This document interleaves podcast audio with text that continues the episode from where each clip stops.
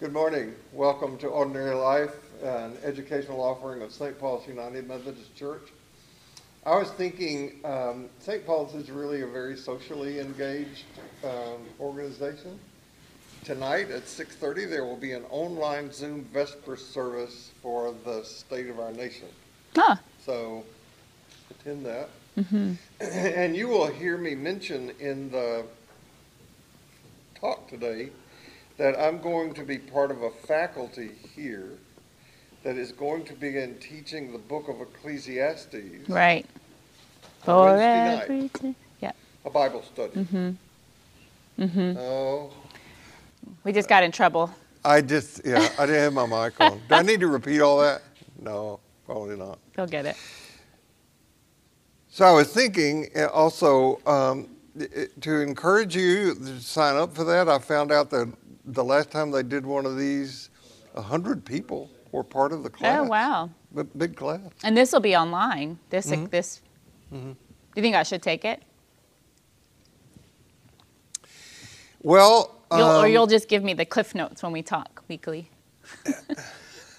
I intend to copy the brief two or three pages that are in a book that Matt Russell gave me Mm-hmm. called "God is Disappointed in You."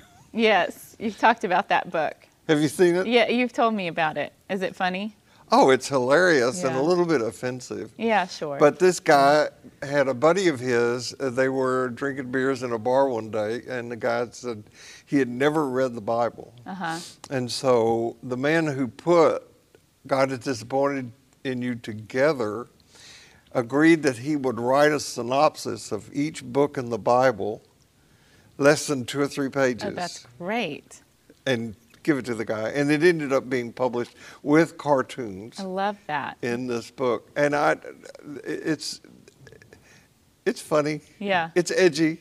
Oh, that's my favorite. The Bible's a little edgy if you really get down to it. Yeah. I mean, So you take out all the thous and these and thous. I mean, it's it's edgy.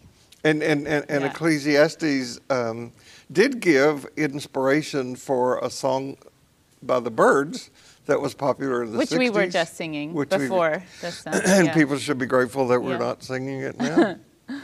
Yeah. so explore the St. Paul's website. Be aware of the service tonight at 6:30.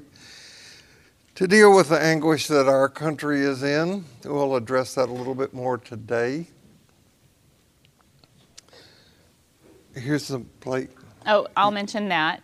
So we have such a generous class, and I, I, gosh, it just keeps reminding me that I keep forgetting to put the slide up to whom we have donated by the end of the year with very generous funds from Ordinary Life. Um, various nonprofits in the Houston area, some that we've donated to before, a couple of new ones, including a school in Kenya.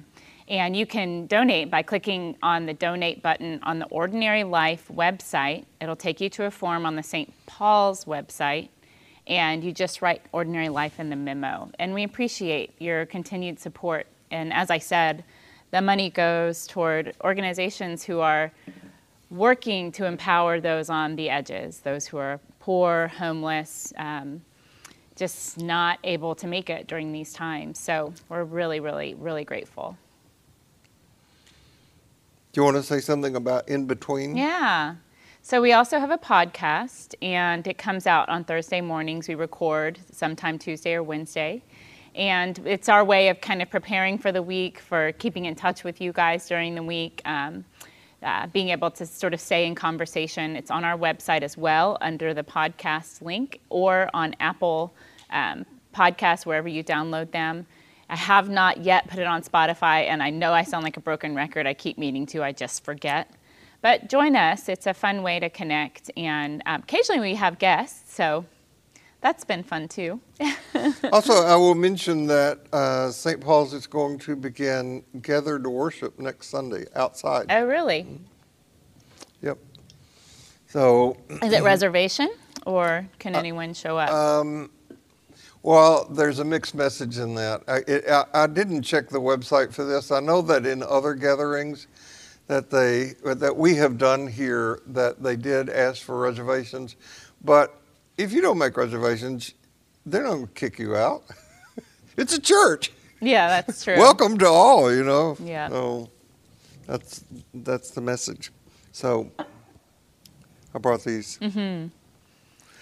Uh, th- this is in anticipation of when we do gather again. Mm-hmm. We used to quieten the crowd by doing this. People would settle down with their coffee and sacred cookies. Maybe a while before we have. It may secret be a while, given what the Mm-hmm. the new strain is. Anyway, no matter who you are, no matter where you are in your spiritual journey, you're welcome here and at any other part of St. Paul's that you would like to access. One of the ways to describe some of the gone wrongness of our country right now is that the people who are getting a lot of attention because of their behavior is that they are a combination of unaware and immature.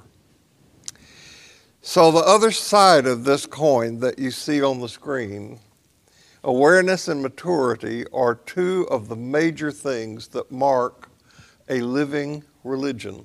Living religion is a phrase that I got from the works of Carl Jung because he said that the solution to our difficulties was going to be found in looking into the answers provided by living religion. Now, Holly knows by now, and so does anyone who lives with me, like my bride, or if you've been attending these classes for long, you know that um, I like to to know what's going to happen in the future. I'm a seven on the Enneagram, and uh, one of the things, according to Sandra Maitri, that marks a seven is what she calls ego planning. So I have my menu plan for the next seven days. So you ego plan, I disaster plan. Is that how our I personality? do. You disaster plan? I really don't actually. You don't. Mm-mm. Okay. I think I, have I think I've matured past that in my personality structure. so uh, over the years, I've done series of things. You know, I, I did a, a series on this, the Gospel of Jesus. This is uh, one of four gospels done by scholars over the years. Scholars. Uh, Thomas Jefferson did one. I don't think he was a scholar. He just had a pair of scissors. Um, but there have been, uh, been others who ha- have done this. This is a good book to have in your library, by the way. Uh, you you want an understanding of the Jesus narrative, uh, easy to read, provocative, and it will give you the essence of the teaching of Jesus. And then um, I spent what was for some people an unbearably long time doing the Gospel of Thomas, but I love the Gospel of Thomas. I loved your teaching on it. I realize that a lot of people gave you a lot of flack about it, but I think the Gospel of Thomas is a really beautiful set of scripture. It is. Mm-hmm. And this is the, the this is the there are a number of books about the Gospel of Thomas that I recommend for commentary. So when the pandemic hit, and you know that it's still hitting us very, very hard here, mm-hmm. and the prediction is it's going to get worse. I asked Holly if she would co-teach with me for a couple of weeks. Yeah, month or so. Meanwhile, we're both getting grayer. Bill's getting balder. I am. yeah. I asked last night if I should shave my hair or get a wig, and Sherry said get a wig. Oh, really? Maybe one of those like George Washington kinds with curls around. Hadn't thought about that. Yeah. It would would be good. Mm-hmm. So I think you did this to humor me. I said I need I need a plan, and so we picked a plan. We went. We, it took us about two months to kind of get our bearing. Yeah, we did. We were kind of going topic by topic for a while. For a while, Mm-hmm. we didn't know what was happening out there, and I, I didn't want to do that. So I didn't do it to humor you, by the way. Okay. I really enjoy teaching with you. So we, we, we started out uh, saying that we were going to do the Four Noble Truths, the Eightfold Path, and then we started in on the Sermon on the Mount. Teachings of Buddha and Jesus to guide us through the pandemic. So we're teaching with a view to taking the words of now from the Christian scripture and applying them to the circumstances that we are in right now. Mm-hmm. And for a while, we thought that was the pandemic. Mm. And then it became George Floyd. Happened pretty early on. And yeah. now it's something else. Mm-hmm.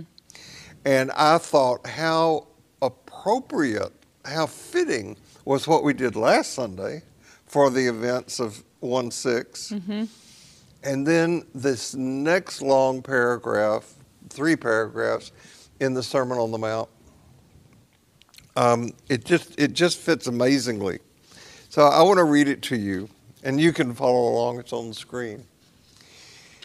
I keep thinking, Holly, that I'm going to talk about the structure and construction of the Sermon on the Mount, but we run out of time. Well, maybe we need to just make sure we dedicate some time to that because it's re- it's interesting. Uh, and, yeah. and, I want to do that. Mm-hmm. Maybe mm-hmm. maybe next Sunday we can do that. Depending on what crisis develops in the country between now and then. so here's another old saying that deserves a second look: eye for eye, tooth for tooth. I think it was Gandhi that said, "If you follow that, soon everybody will be blind." Mm-hmm. Is that going to get us anywhere? Here's what I propose don't hit back at all. If someone strikes you, stand there and take it. If someone drags you into court and sues you for the shirt off your back, gift wrap your best cloak and make a present of it. And if someone takes unfair advantage of you, use the occasion to practice the servant life. No more tit for tat stuff. Live generously. You're familiar with the old written law love your friend and its unwritten companion, hate your enemy. I'm challenging that. I'm telling you to love your enemies, let them bring out the best in you, not the worst. When someone gives you a hard time, respond with the energies of prayer, for then you're working out of your true selves Martin Luther King's going to get reference there. A lot, yeah. Your God created cells. This is what God does. He gives his best, the sun to warm, the rain to nourish, to everyone, regardless the good and the bad, the nice and the nasty. If all you do is love the lovable, do you expect a bonus? Anybody can do that. If you simply say hello to those who greet you, do you expect a medal? Any run of the mill sinner does that. In a word, what I'm saying is grow up. Your kingdom subjects now, your kingdom subjects, now live like it. Live out your God created identity. Live generously and graciously toward others the way God lives toward you. this is a such a rich, rich, rich mm-hmm. passage. I was mm-hmm. tempted to text you last night and say, let's do this one again. We could. So here's a mantra that you can use to begin your daily spiritual practice with. My intention is to wake up. My intention is to clean up. My intention is to grow up. I think one of the great disservices that white male folk religion has given people is the notion that all there is to authentic spirituality and religion is just making a decision for Jesus Christ, accept Jesus into your life, and that's the end of it. You don't have to think about this anymore. You got a ticket to heaven. And my theological response to that is horse feathers. Any religion that is worth its salt knows that real spiritual life is one that has written over the door, always we begin again. Hmm. So I'm going to put a plug in here for your daily spiritual practice. People ask me what they can do, what that means, and I'm not going to go into that now, but I think that there are two books that you ought to read every year. One of them is the book Always We Begin Again. Don't read it all at once, just read a paragraph, a page a day until you finish it. Make notes about it. This is a very, very, very, very helpful book in so, so many ways. you will be grateful that you read it. And the other book that I recommend is a book written by Jim Hollis, who used to be the director of the Jung Center here in Houston, called Living an Examined Life. You can read this book in 21 days, 21 chapters, about 10 minutes a chapter to read it. I'd read it and make notes. I'd reflect on it, I'd put it aside, and then come back and read it again the next year. Anyway, we are going to try to do some honor to this very rich teaching in Matthew. For sure. And I don't think it's a bad idea to stick to it another week. So we'll talk. but this is, um, you know, this is where we are, and it is incredible how how seamlessly some of the teachings that we've been exploring over the last almost 10 months have fit with what's been going on. So there's wisdom in old texts, and there's wisdom in making them new. We're living right now amidst ruptured social bonds, which Cornel West calls America's existential crisis. Regeneration through violence has been our way in America. I want to imagine, however, that there is a possibility that we can regenerate through restoration similar to what South Africa undertook after apartheid fell. It was called the Truth and Reconciliation Commission. I'll get into that a little bit later. But what has happened and what is happening in our country is oriented toward keeping and maintaining the power that privileges white folks, particularly what Bill calls, uh, or what you read as called white male folk religion. Who wrote that? the 12 lies that, uh, that we need to undo. We always forget names right in the moment. Forgive us. What's your name again? That's okay. Okay. So I listened to a Princeton professor the other night give a talk at the, uh, through the Rothko Chapel online. Uh, professor Keeanga-Yamahtta Taylor. She talked about how the arc in this country, you know, that there's the famous saying that the arc of history is long, but it bends towards justice. And she actually said, no, maybe the arc in this country does not bend towards justice, but toward different forms of racism and in- injustice that we have not dismantled yet. That was sobering. As much as I want to believe that things have gotten better, I don't know yet if they actually have. Yes, we live in a time when interracial marriage is legal. Yes, integration is legal. Yes, the civil rights movement happened and Jim Crow and slavery ended. Yes, we had our first black president, and now are, we celebrate our first female biracial president, vice president. But have we, as a society, ever truly committed ourselves to radical inclusion and equity? If we tell ourselves we have, we are believing a myth that is not only to the detriment of anyone who has been marginalized or treated unjustly, but we're also telling that myth to ourselves, and we're doing ourselves a disservice. If we had committed ourselves to it fully, societally, we would realize quite quickly that we have no need for enemies. To refer to MLK, or Martin Luther King, whose birthday is celebrated tomorrow, gradualism towards a just society is a hindrance towards progress. So if we keep saying, oh, we'll get there, oh, things have gotten so much better, that in fact, the gradualism is illustrated when we say, but yeah, but look at all the progress we've made. I heard a, a, really wise speaker once say, you know, the, the majority or dominant um, population in a society tends to look backward at history and say, look where we've come. But those who have been historically marginalized in a society tend to say, look how far we have to go. And I, I think that, that we, in order to create a just society, we need to go to the margins. We need to go outward. For true progress to occur, we need a soul awakening, not just a legal one that supports our highest ideals, but we need a radical reconstruction. This is the world that people like Martin Luther King, Gandhi, Jesus worked toward a radically reconstructed world. We can have great laws, but if they are not implemented equally and justly, what do they mean? If we cannot lean into actually changing our hearts, learn not just to love our enemies, but really see them, really try to understand, then who are we as a society? So, um, the reason that people at the top tend to look back is because history is written by the winners, Yep.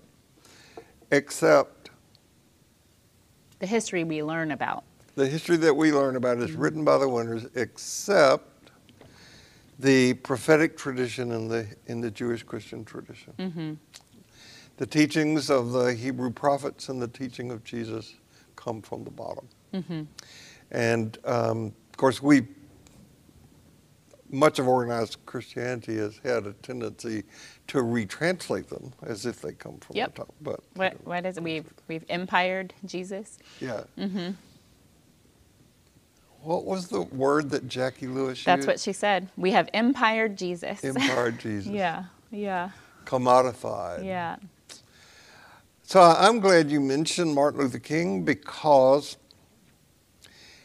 one of my colleagues here at St. Paul's, the Reverend Karen uh, Richard Kwan, is uh, she does such wonderful work. I'm so grateful for Karen. Um, she put together this faculty that I mentioned that's going to teach the book of Ecclesiastes starting this Wednesday. So if you go on your life website, you can find that. And she sent out an email to the core faculty, those of us who are teaching, and had a link to a Martin Luther King sermon. And I was in one of those situations this week, meaning in a doctor's office, where I had time to read. Okay. And I read this sermon by Martin Luther King that was delivered in 1957 Yeah. at the Dexter Avenue Baptist Church. And did you know? I'm going to put a link to this in mm-hmm. the thing. You probably knew this. There is a Martin Luther King Center for Study at Stanford University. I didn't know that. Yeah. Yeah. That's right. So there's a whole database of this material that you can go back and, and listen. And uh, uh, this is just another example entitle, uh, of entanglement because the sermon that I read is based on this very passage of Scripture that we're Yeah. looking at today. Yeah. Love your enemy.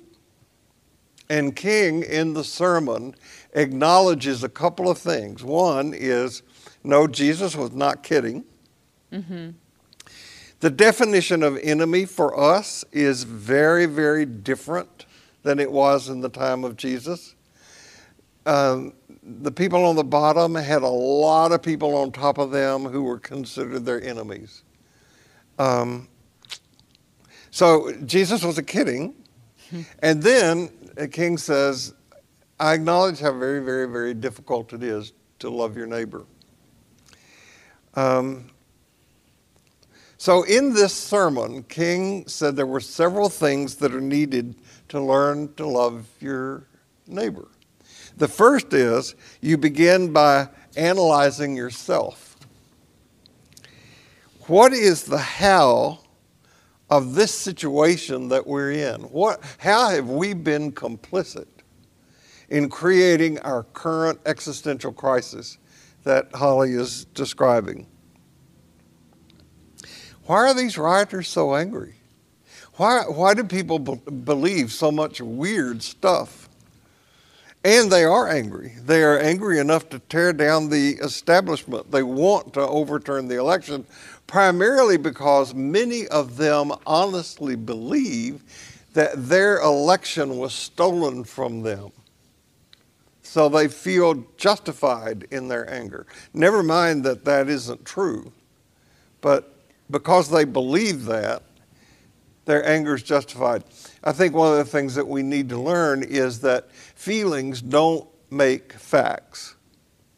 Truth is not dependent on how you feel.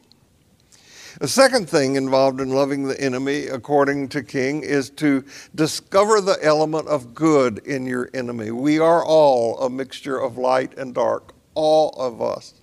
Within the best of us, there is some evil, and within the worst of us, there is some good. A third way to love the enemy is this if or when the opportunity to presents itself to hurt your enemy, don't do it. Don't retaliate. By the way, uh, Jesus did not say, like your enemy. He said, love your enemy. and those are two. Hate and retaliation only increase the amount of hate and retaliation in the universe, and further, it just distorts the personality of the hater.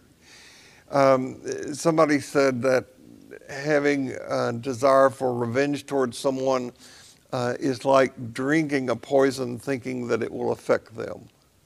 It hurts the one who does the hating.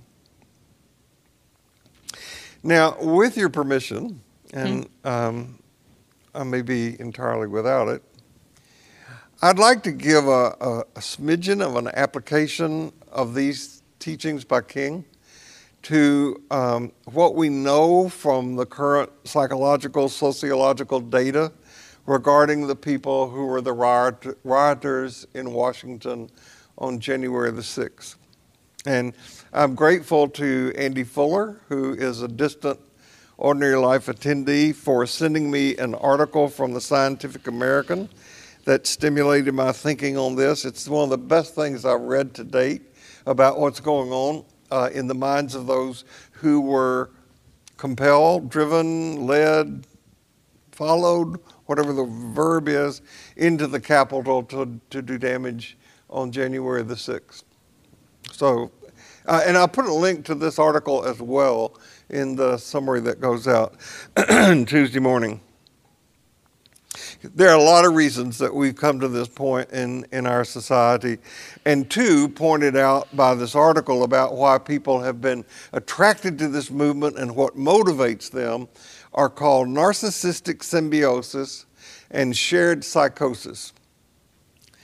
Now, big words, but let's define them. Narciss- narcissistic symbiosis, you can flip that a couple times to this one, next one. Yeah. Narcissistic symbiosis refers to the developmental wounds that make the leader follower relationship magnetically attractive. The leader, hungry for adulation in order to compensate for some inner lack of self worth or maybe organic disorder, projects grandiose omnipotence, while the followers, rendered needy by societal stress or developmental injury, yearns for this protective parental figure who's going to solve their problems and have all the answers. We'll come back and elaborate on the last part of what I just said before we're done today. Mm. Shared psychosis refers to the infectiousness of severe symptoms that go beyond ordinary group psychology. So, when a highly symptomatic individual is placed in a position of authority, that person's pathologies and delusions can spread through a group producing paranoia and violence, even in individuals who, prior to such involvement, seem perfectly normal. And you're hearing that now in that news story that I sent you right. about that real estate dealer from uh, near Dallas in Carrollton, Texas. Yeah. yeah. I was just following the orders yeah. of my president. Right. Right. But was posed outside the Capitol having a picture of herself rushing in the door. Yeah. And posed outside the Capitol with the peace fingers next to a broken window. That's an interesting one to look at all the way around. So our society, uh, and I've railed against this ever since I first heard about people wanting to cut teachers' pay and not raise minimum wage um, our society has created and is creating a larger and larger group of people who are experiencing socioeconomic deprivation and injustice of some sort. And two things happen to people in this group, likely. On the one hand, they sicken in one way or another. They become addicts, they get depressed, they commit suicide, they slip into criminal behavior, they become sick. All of which overburden the safety nets put in place to deal with such situations. And because the safety nets cannot contain them, the situation just gets worse. Or they become mad as hell and become candidates for the conditions that got us into the situation that we found ourselves in on January the 6th. So, what can we do? Well, if we know that structural injustice, I'm going to call it structural violence, if you will, produces what we now have, we will work to create a more just and humane society, which is what Martin Luther King Jr. and what Jesus are talking about. That means we're going to work to reduce inequality in all of its forms economic, racial, gender, everything. Everybody has to have a place at the table. Now, perhaps the most frequent question I get regarding the situation that we're in uh, is what do I do if I have a family member or friend who's in this category? Yeah.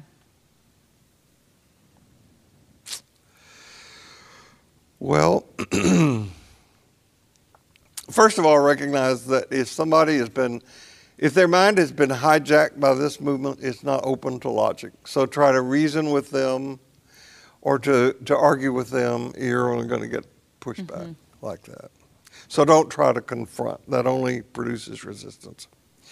So, um, if that doesn't work, you might try to change the circumstances that led to the faulty beliefs in the first place.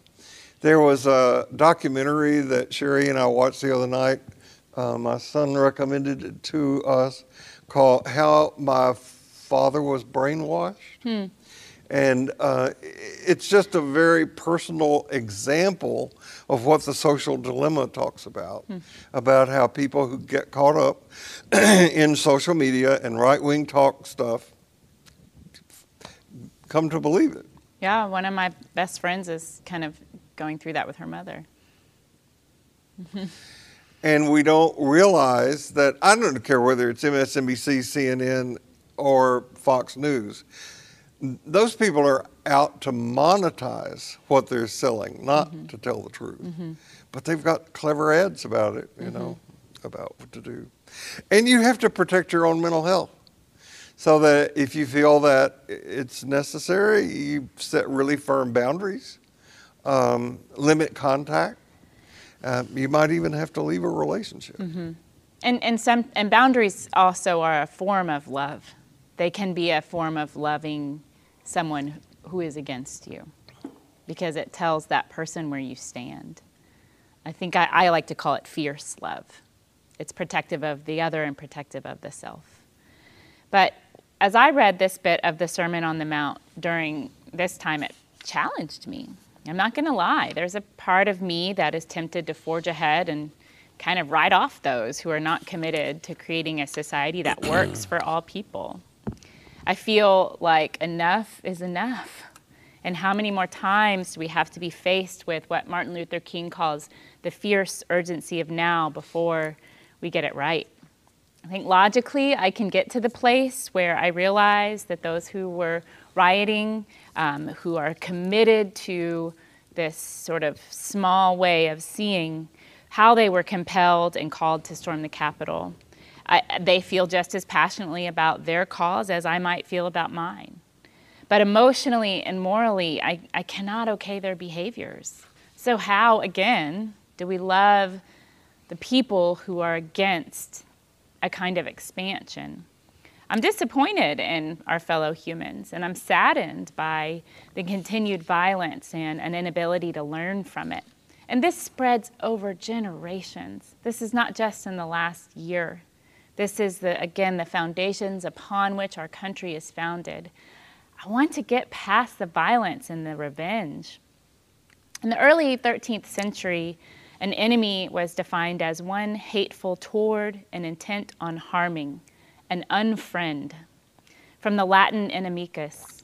And by that definition, those who stormed the Capitol last week and, and in, intended harm are enemies. How then do we love them? I turned to two different texts this week. This week, and one of them was "Strength to Love" by Martin Luther King. It's a set of sermons, a book of sermons written by him over a number of years, in which the sermon that Karen sent you is contained. So I read three sermons. I read the one that Bill read, I read one called Love in Action, and then I read one called Love Your Enemies. I knew Martin Luther King would have something to say that could prove useful and wise. The other book I'm reading and has been on my list for my dissertation work is No Future Without Forgiveness by Desmond Tutu. These guys definitely knew something about being perceived as an enemy and about harm being done to them and how to forge ahead with love anyway. And as I wrote this last week, I was sitting at our dining room table, which has become the sort of ubiquitous study table, um, typing out some of my notes for this week, my kids asked Alexa to play King's famous speech, I Have a Dream. We'll listen to many snippets of that in the days to come, but will we hear it? So many of us have distilled that speech down to a few lines, the, the lines that say, I have a dream that my four little children will one day live in a nation where they will not be judged by the color of their skin, but by the content of their character. I have a dream that one day little black boys and little black girls will be able to join hands with little black white boys and little white girls as sisters and brothers. That part of the speech is palatable and sweet, and so many of us have just made it about that. But his speech is actually much more radical and demanding of justice than those few lines. In it, he holds those who might be called enemies, intent on doing harm, accountable. He calls on his people, my people, he says, not to satisfy our thirst for freedom by drinking from the cup of bitterness and hatred, to conduct our struggle on the high plane of dignity and discipline. And later, he quotes scripture and saying, We will not be satisfied until justice rolls down like waters and righteousness like a mighty stream.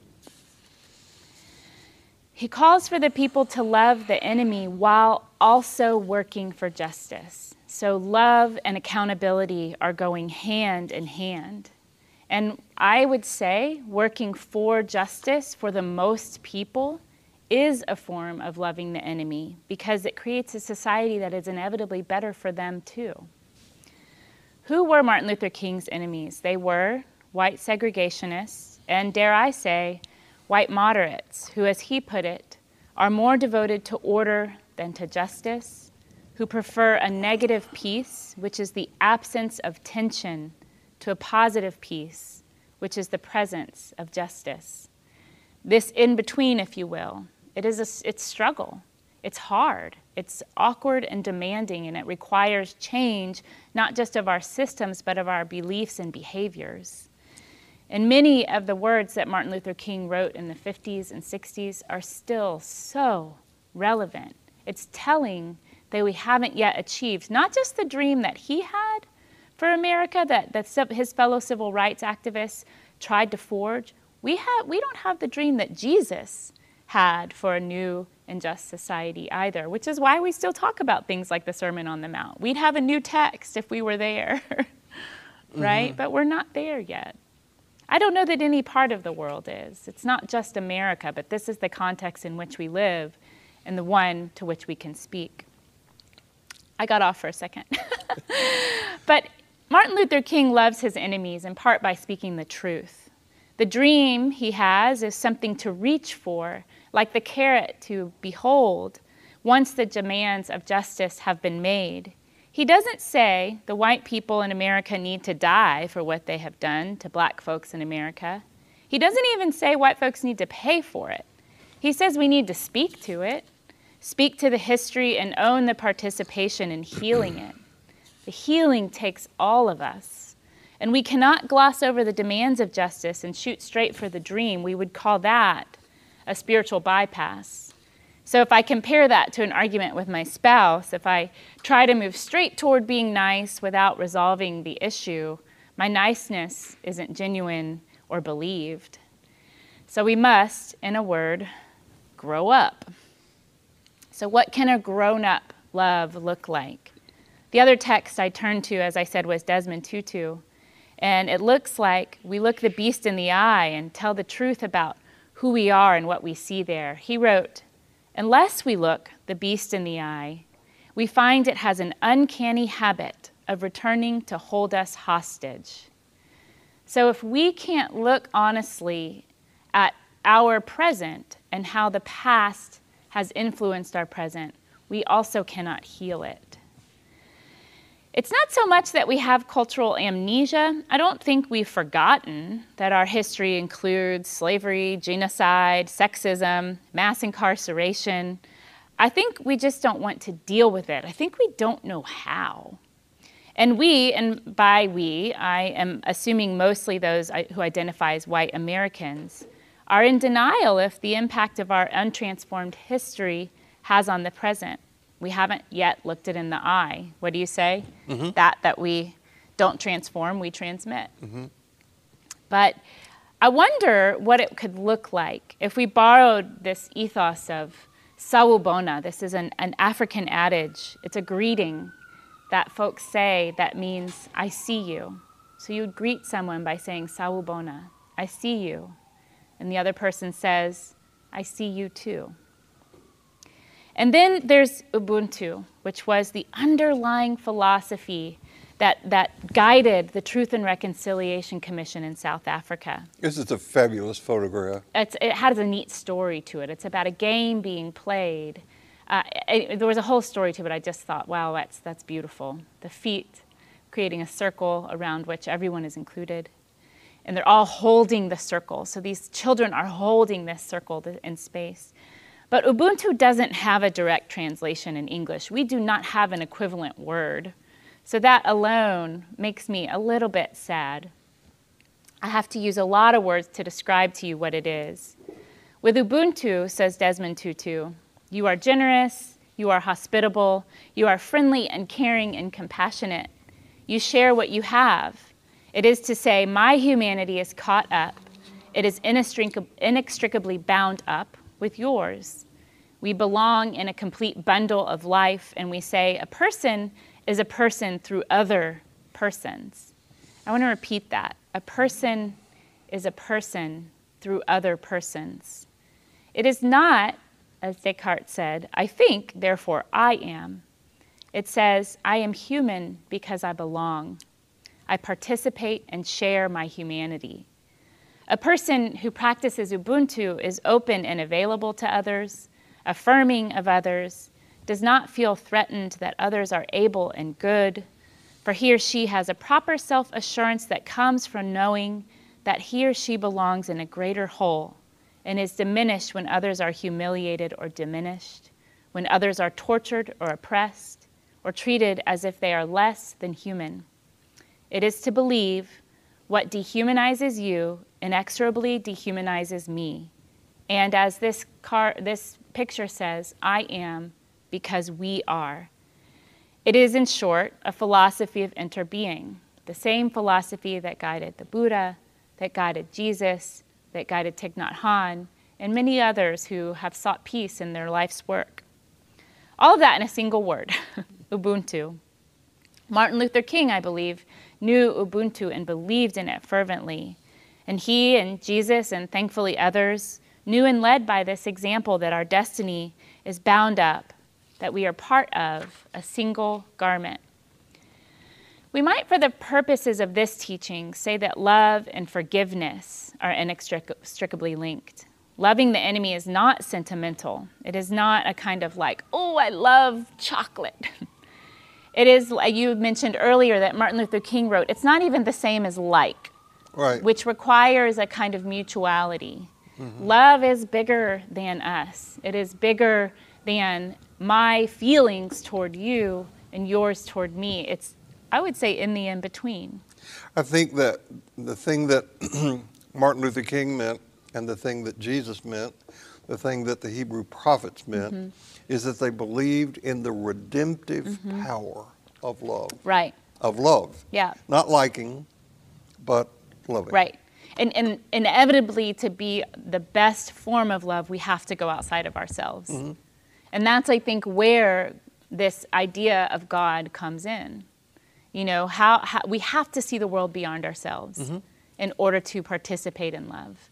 You know, even one of the greatest minds of um, the last 100 years, now a little bit more, Einstein, a scientist who gave us relativity, who gave us infinity, who gave us expansion, who gave us so many different quantum theories, said, when it comes down to it, the universal force is love. Love is light that enlightens those who give and receive it. Love is gravity because it makes some people feel attracted toward others. And love is power because it multiplies the best we have and allows humanity not to be extinguished in their blind selfishness. So, probably, I'm going to take a guess here, love is probably the one thing that Einstein couldn't explain, but he knew it existed. When, when I was in seminary, the, one of the theologians who was really, really popular, head of a movement called Neo Orthodoxy, was a German theologian by the name of Karl Barth. Mm-hmm. And uh, Barth came to the United States to speak at the University of Chicago. And somebody asked him if he could, he, he, went, he went, after the lecture, he went to a bar and had a beer with the students. A great story. Really, um, offended the Southern Baptists that he did. you don't drink beer with students, right? he went to beer with the students. And some reporter asked Barth, said, uh, so can you sum up your theology? And he thought for a minute, he said, Jesus loves me, this I know. And I thought then, and I think now, it is the appropriation of that love mm. that has saved our African American brothers and sisters. They got it. The liberation piece. The, the liberation yeah, not the city on a hill piece. Right, the liberation yeah. piece. Absolutely. Yeah. And and and capitalized on it, mm-hmm. you know, in a wonderful way. The, the, ethos of community, I think, is very strong in, in communities that have experienced marginalization because mm-hmm. the reliance upon one another for um, joy is, is huge, I think. So you know, I, I do actually believe that all people are capable of love somewhere in them. Some of us get farther away from that little spark, and some of us grow it. And it is something that, let me say it, through a daily spiritual practice can be cultivated, expanded, and practiced. Many of us stumble in and out of acting from love. Some days I'm on good form. Other days, ask my kids, I'm not in great form. It is rarely a straight line. And if some part of me is hanging on to hatred and resentment, I am dehumanizing myself as well as the other. So, forgiveness, this is uh, Desmond Tutu's theory on forgiveness, is a form of self interest that increases my own personhood mm-hmm. and does not allow me to wallow in anger and hatred. And King said that love is the only force capable of transforming an enemy into a friend. And in one of his sermons, I don't remember if this was the one that you read or if this was further in the book, Strength to Love, he writes about the three different kinds of love. He said, The kind of love I mean here is not eros, which is an aesthetic or romantic love. It is not philia, which is a reciprocal, intimate love. It is agape, the love of God operating in the human heart. In other words, the thing that is bigger than us, that can help us to be better. How can we evolve then in both MLK and Jesus' words in a way that fit into the, to today's context? One of my criticisms of the way we have interpreted King is that much of the work of forgiveness and love fell on the shoulders of black folks. White society did not take responsibility for its actions or inactions on the whole. We changed laws, but did we change our hearts as a society? Forgiveness, agape love, these are heart changes. I watch the way white supremacy still rears its ugly head in our society and in our systems, even at the highest levels of government. And I feel despair. So, um, again, I'm really ooching in the direction of thinking we, we might return to this very passage mm-hmm. again next week.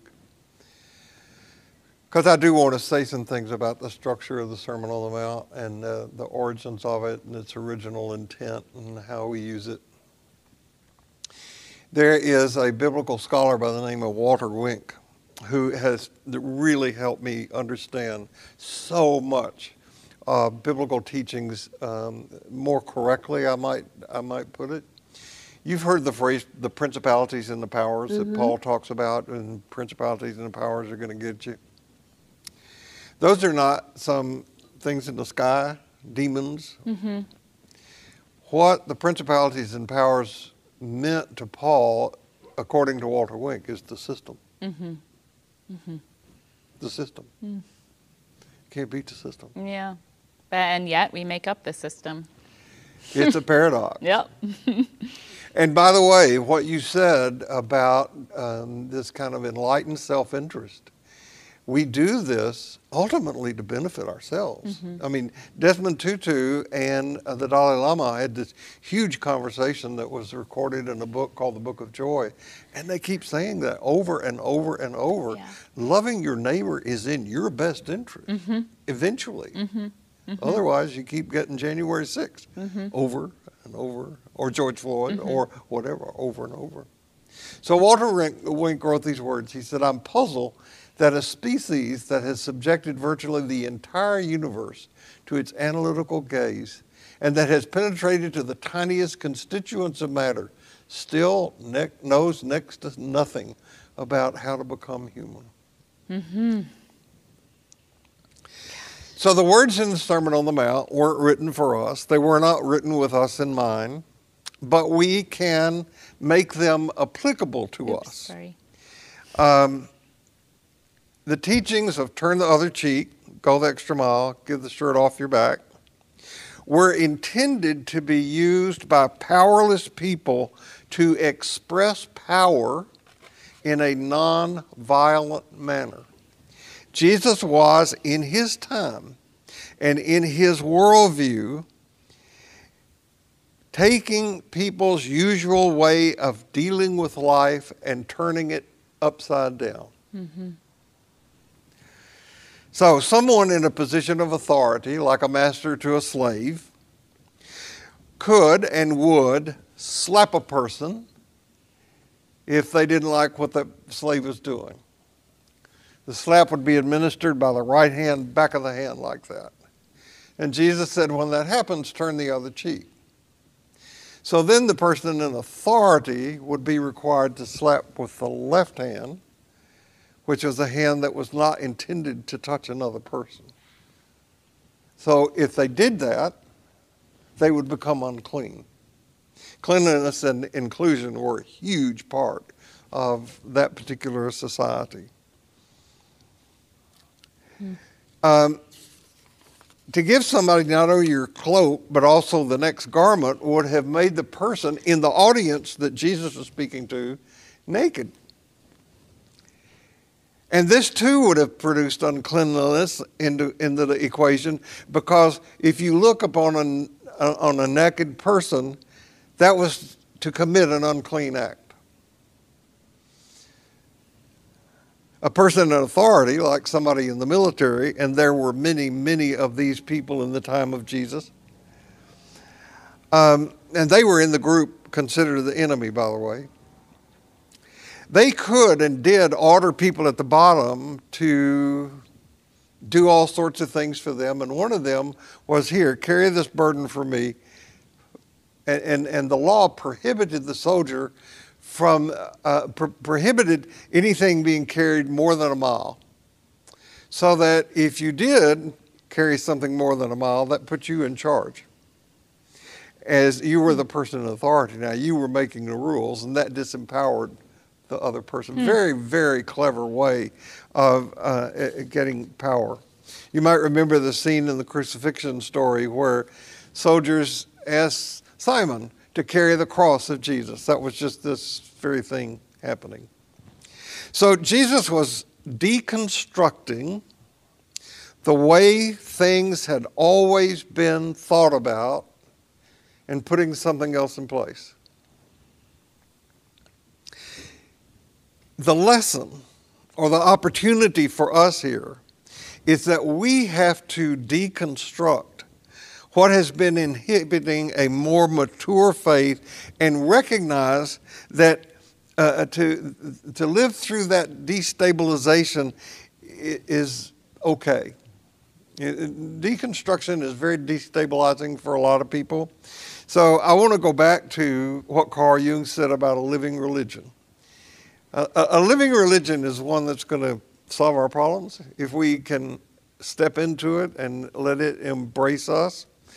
And my definition of a mature faith is one that will teach us how to live without certainty and yet not be paralyzed by fear. Now, I want to give you some good news in the midst mm-hmm. of all this bad news that's coming out, uh, in spite of what you see in the newspaper. There are millions of people on this planet who are following this path. They are not in a lot of churches, they're in some, but they're particularly the evangelical movement that supported uh, our current president does not allow for this. But you see this movement in something like the Ordinary Life class. You see it in a number of places in St. Paul's where um, there is this openness and inclusivity, plus um, socially engaged religion, dealing with the homeless and the poor, the racial issues. Uh, check out the uh, St. Paul's anti-racism page on the St. Paul's website, and you'll you'll see encouraging things there. Um, but there is a spiritual revolution happening in this country. And it, it, involves doing exactly what Holly and I are trying to do right now exploring what it means to have a mature faith. And of course, it also means exploring what's been inhibiting us from having a mature faith. So I think that one of the places that we could start is by admitting that the religion of our culture, consumerism, has us exactly where it wants us. Mm, sure. We are passive. We are compliant. We don't think too deeply. Mm-hmm. We don't ask too many questions. We don't have a lot of conversations from the heart. Mm. We talk about the weather, well, it's as you have said, so many come into your office and say, "I want to, I want things to change, but I don't want to change." Right. Yeah, and it, it's we are required to change, and that is, um, and, and it's inevitable. It's it's also beautiful when we do change because we get to be embraced by the fullness of our our full selves. Well, yeah. just keep in mind that we are, as a culture, in grips of white male folk religion. We're in the grips of patriarchy. And patriarchy is first and foremost about power. It's not about intelligence. It's not about skill. And, and the power in patriarchy is power over. And a um, big part of our current dilemma is that we have not yet mustered the creativity and the cultural consensus to create life enhancing ways of relating not only to one another but to life itself. And that's what I think today's passage is all about for us in the right here, right now. Mm-hmm. Mm-hmm. One of the one of the sermons that was in Strength to Love also talked about um, the most radical prayer that Jesus ever said, which was, "Forgive them, for they know not what they do."